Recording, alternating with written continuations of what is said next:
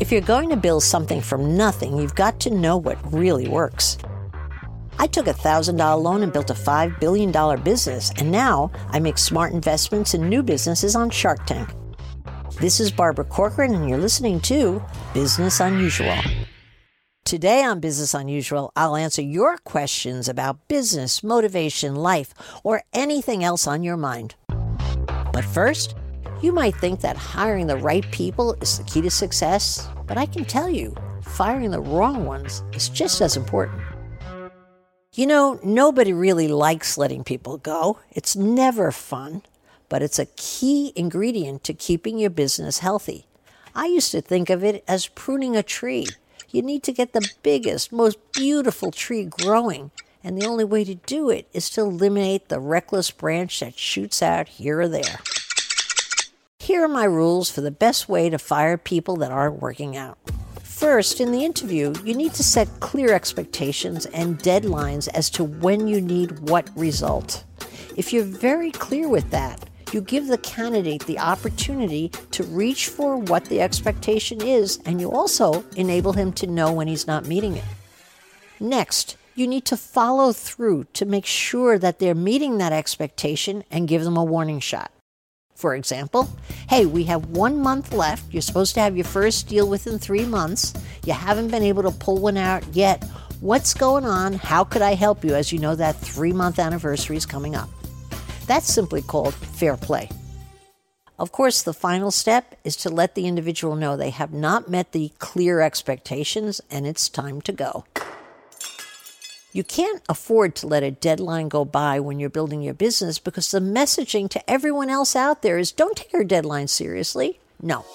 Everyone I hired had three months to make their first deal. They knew it, and if they didn't do it, they were out. No hard feelings because everything was clearly put. I always loved Fridays. It was a day that I cleaned up my desk, organized myself for the next week, and also met the chronic complainers that I no longer wanted in my business. I never had a problem firing a chronic complainer, and here's why.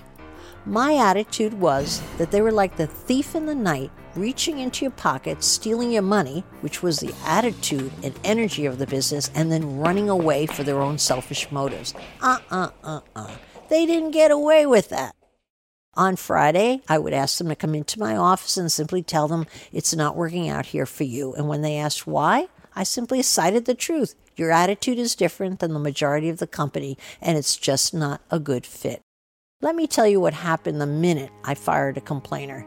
It was like pruning the tree. The rest of the business blossomed. There was a sense of relief in the whole company.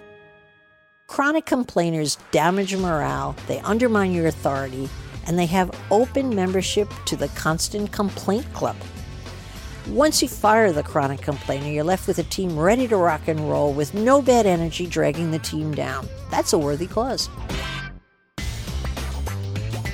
And now it's time to answer your questions on Business Unusual. Hi, Barbara. This is Jeremiah from Secaucus. Look, I love my company, but we just got this new manager, and he's fumbling everything. I don't want to leave, but I don't see myself learning or developing at all under this guy. Do you have any advice for me? Jeremiah, you've got a problem, but not one that you have to leave the business to resolve. The first thing you should do is ask for a meeting with your new boss and sit down and level with him. But take the blame on yourself because it's good politics. Just walk in, make the appointment in advance, and then when you get the opportunity to sit down, say, I'm struggling with feeling like I'm making you happy with the job I'm doing. What could I do to improve? And then after he gives you the laundry list of what you should do to improve, say there's a few things that would help me tremendously. For example, if I do something properly, could you just let me know that I'm on the right track and say, hey, that was great. I really thrive on compliments and I'd love to hear from you. Or if you find something you don't like about me, could you tell me right away so I can improve? If you take the time to address the problem where you are, you learn to be a problem solver.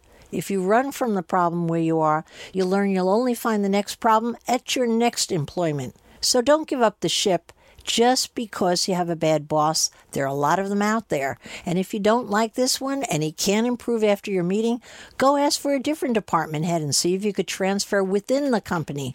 The grass is always greener on the other side. There are problems everywhere. Hi, Barbara. This is Sarah from Portland. What advice do you have for a right brainer like me trying to write my business plan? Should I develop the skills or outsource it? Creative people, Sarah, often have a problem writing business plans, but can learn the skill if they read up on it and really try their best to do a good job. But if you don't feel like you're ever going to develop that skill set and you have a few bucks in your pocket to hire someone else to do it, by all means, that's a faster solution. Even if you hire a left brainer, they're going to need your clear thoughts on what you want to do with your business, what you name it, how you're going to develop it, because that's really the essence of what's valuable in a business plan. So put all of that down on paper, your own thoughts, and then work with someone else to put it in a format and with the right words that make it clear. That would be my suggestion to you, Sarah. Hi, this is Lila from Scarsdale. I'd like to start my own business, but I'm very comfortable in the position I'm in. So, what's the best way to get out of that comfort zone? Lila, if you have an idea on how to start your business, the most important thing is that you do it quickly.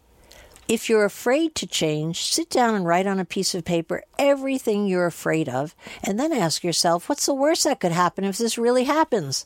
Most people have no problem getting over obstacles, but the fear of what the obstacles might be keeps them at the starting gate.